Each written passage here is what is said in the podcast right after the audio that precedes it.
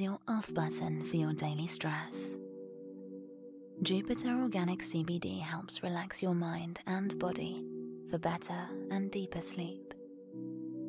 It's 100% USDA organic, never makes you high, and is, of course, legal to buy and consume in all 50 states. Pair this podcast with Jupiter CBD for better sleep and less stress. Get 10% off with code ASMR at getjupiter.com.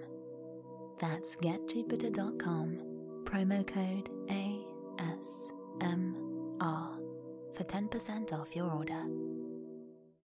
Jane Eyre by Charlotte Bronte Chapter 6 The next day commenced as before, getting up and dressing by rushlight; but this morning we were obliged to dispense with the ceremony of washing the water in the pitchers was frozen.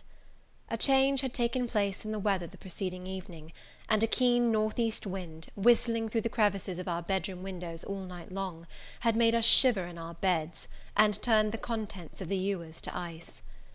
Before the long hour and a half of prayers and Bible reading was over, I felt ready to perish with cold. Breakfast time came at last, and this morning the porridge was not burnt. The quality was eatable, the quantity small. How small my portion seemed! I wished it had been doubled. In the course of the day I was enrolled a member of the fourth class, and regular tasks and occupations were assigned me.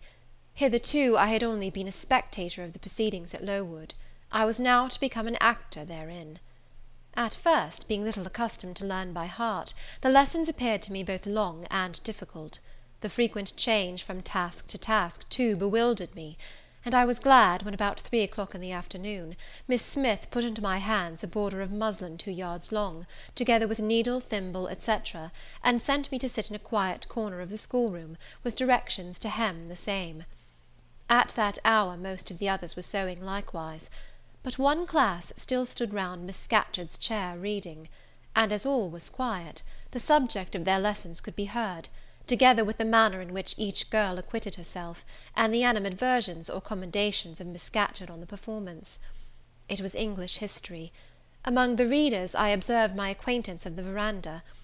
At the commencement of the lesson, her place had been at the top of the class; but for some error of pronunciation, or some inattention to stops, she was suddenly sent to the very bottom. Even in that obscure position, Miss Scatcherd continued to make her an object of constant notice she was continually addressing to her such phrases as the following: "Burns" such, it seems, was her name; the girls here were all called by their surnames, as boys are elsewhere. "Burns, you are standing on the side of your shoe; turn your toes out immediately. Burns, you poke your chin most unpleasantly; draw it in. Burns, I insist on your holding your head up; I will not have you before me in that attitude," etc., etc. A chapter having been read through twice, the books were closed, and the girls examined. The lesson had comprised part of the reign of Charles the First, and there were sundry questions about tonnage and poundage and ship money, which most of them appeared unable to answer. Still, every little difficulty was solved instantly when it reached Burns. Her memory seemed to have retained the substance of the whole lesson, and she was ready with answers on every point.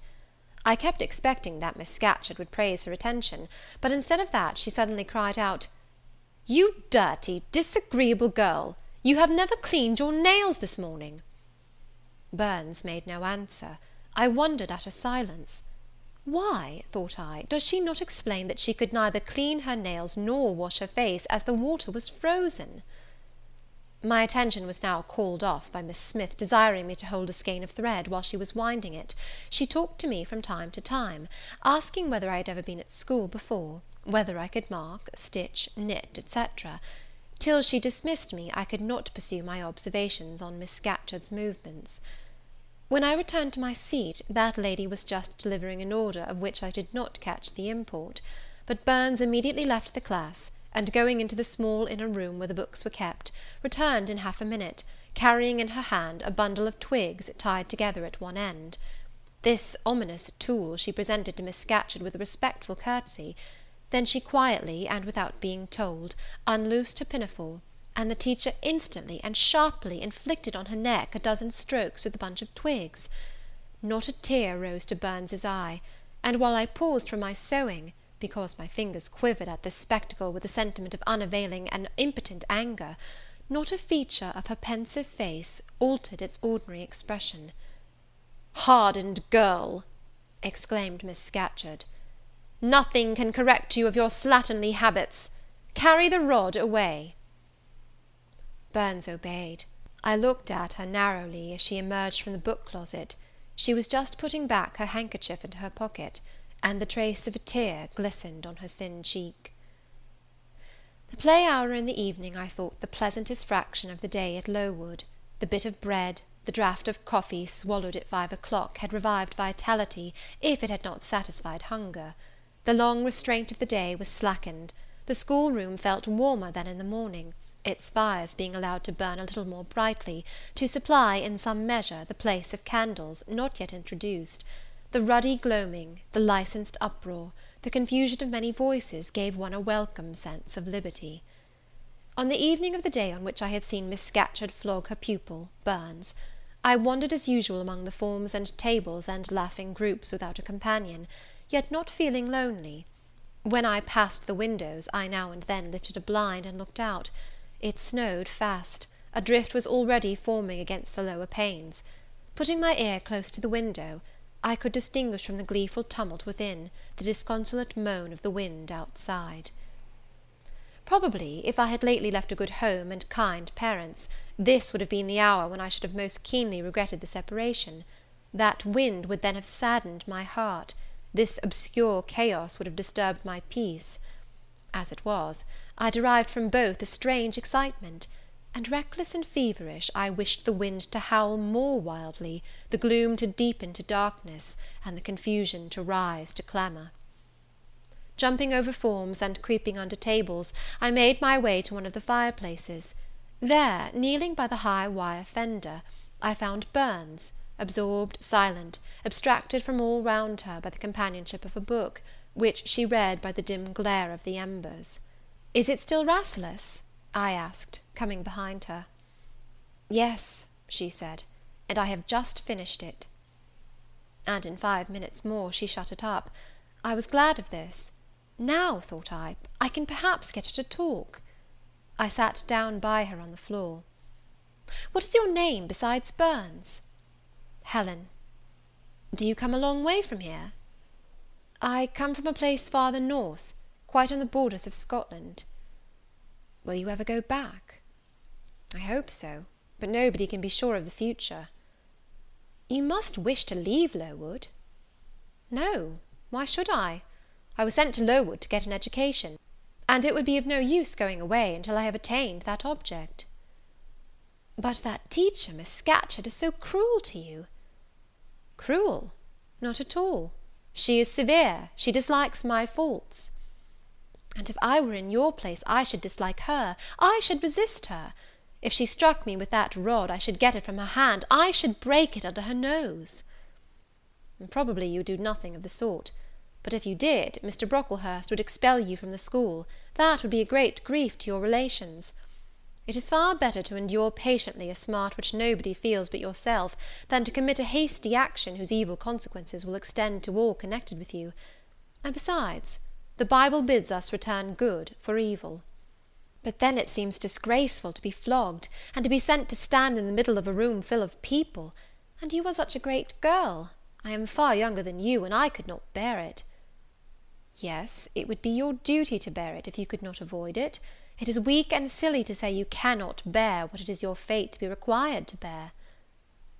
I heard her with wonder.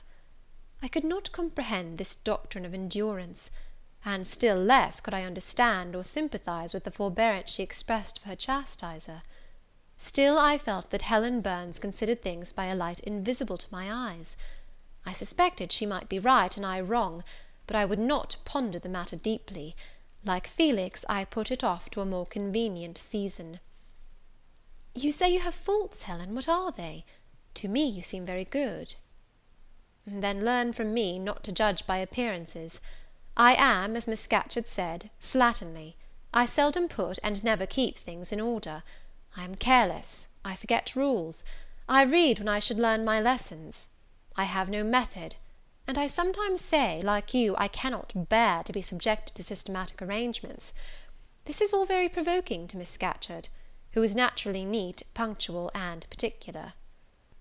And cross and cruel, I added; but Helen Burns would not admit my addition. She kept silence. "Is Miss Temple as severe to you as Miss Scatcherd?" At the utterance of Miss Temple's name a soft smile flitted over her grave face. Miss Temple is full of goodness. It pains her to be severe to any one, even the worst in the school. She sees my errors, and tells me of them gently; and if I do anything worthy of praise, she gives me my meed liberally.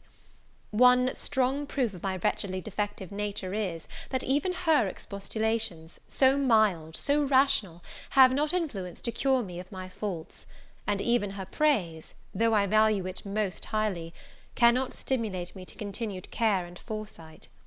"That is curious," said I; "it is so easy to be careful." "For you, I have no doubt it is. I observed you in your class this morning, and saw you were closely attentive. Your thoughts never seemed to wander while Miss Miller explained the lesson and questioned you. Now mine continually rove away. When I should be listening to Miss Scatcherd, and collecting all she says with assiduity, often I lose the very sound of her voice. I fall into a sort of dream. Sometimes I think I am in Northumberland, and that the noises I hear round me are the bubbling of a little brook which runs through Deepden near our house. Then, when it comes to my turn to reply, I have to be awakened, and having heard nothing of what was read for listening to the visionary brook, I have no answer ready. Yet how well you replied this afternoon! It was mere chance; the subject on which we had been reading had interested me. This afternoon, instead of dreaming of Deepden, I was wondering how a man who wished to do right could act so unjustly and unwisely as Charles the First sometimes did; and I thought what a pity it was, that, with his integrity and conscientiousness, he could see no farther than the prerogatives of the crown. If he had but been able to look to a distance, and see how what they call the spirit of the age was tending! Still, I like Charles, I respect him, I pity him, poor murdered king! Yes, his enemies were the worst; they shed blood they had no right to shed. How dared they kill him?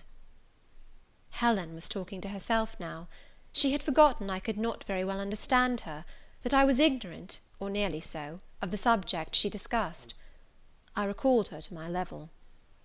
"And when Miss Temple teaches you, do your thoughts wander then?" "No, certainly, not often. Because Miss Temple has generally something to say which is newer than my own reflections, her language is singularly agreeable to me, and the information she communicates is often just what I wish to gain." "Well, then, with Miss Temple you are good." "Yes, in a passive way; I make no effort; I follow as inclination guides me. There is no merit in such goodness." "A great deal. You are good to those who are good to you. It is all I ever desire to be. If people were always kind and obedient to those who are cruel and unjust, the wicked people would have it all their own way. They would never feel afraid, and so they would never alter, but would grow worse and worse. When we are struck at without a reason, we should strike back again very hard. I am sure we should; so hard as to teach the person who struck us never to do it again." "You will change your mind, I hope, when you grow older. As yet you are but a little untaught girl."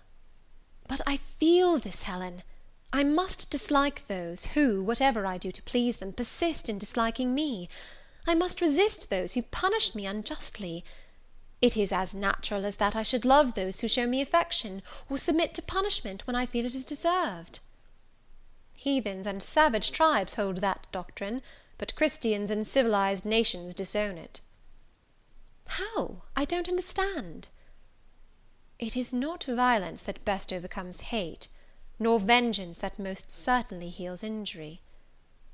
"What then?" Read the New Testament, and observe what Christ says, and how he acts; make his word your rule, and his conduct your example." "What does he say?" "Love your enemies; bless them that curse you.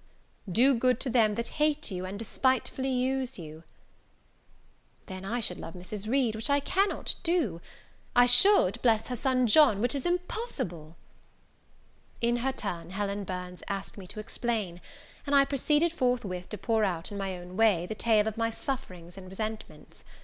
Bitter and truculent when excited, I spoke as I felt, without reserve or softening. Helen heard me patiently to the end. I expected she would then make a remark, but she said nothing. "Well," I asked impatiently, "is not Mrs. Reed a hard hearted, bad woman?" "She has been unkind to you, no doubt; because, you see, she dislikes your cast of character, as Miss Scatcherd does mine. But how minutely you remember all she has done and said to you! What a singularly deep impression her injustice seems to have made on your heart! No ill usage so brands its record on my feelings. Would you not be happier if you tried to forget her severity, together with the passionate emotions it excited? Life appears to me too short to be spent in nursing animosity or registering wrongs.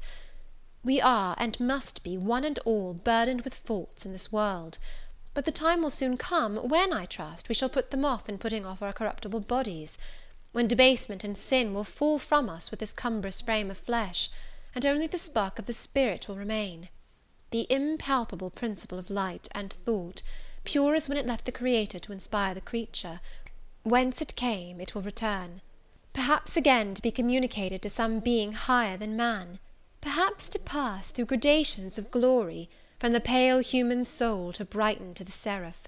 Surely it will never, on the contrary, be suffered to degenerate from man to fiend? No, I cannot believe that.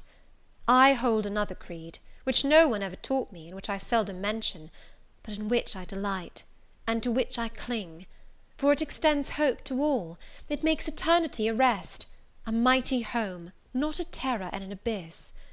Besides, with this creed, I can so clearly distinguish between the criminal and his crime, I can so sincerely forgive the first while I abhor the last. With this creed revenge never worries my heart, degradation never too deeply disgusts me, injustice never crushes me too low. I live in calm, looking to the end. Helen's head, always drooping, sank a little lower as she finished this sentence. I saw by her look she wished no longer to talk to me, but rather to converse with her own thoughts. She was not allowed much time for meditation. A monitor, a great rough girl, presently came up, exclaiming in a strong Cumberland accent, "Helen Burns, if you don't go and put your drawer in order, and fold up your work this minute, I'll tell Miss Scatcherd to come and look at it." Helen sighed, as her reverie fled, and getting up, obeyed the monitor without reply as without delay. End of Chapter VI.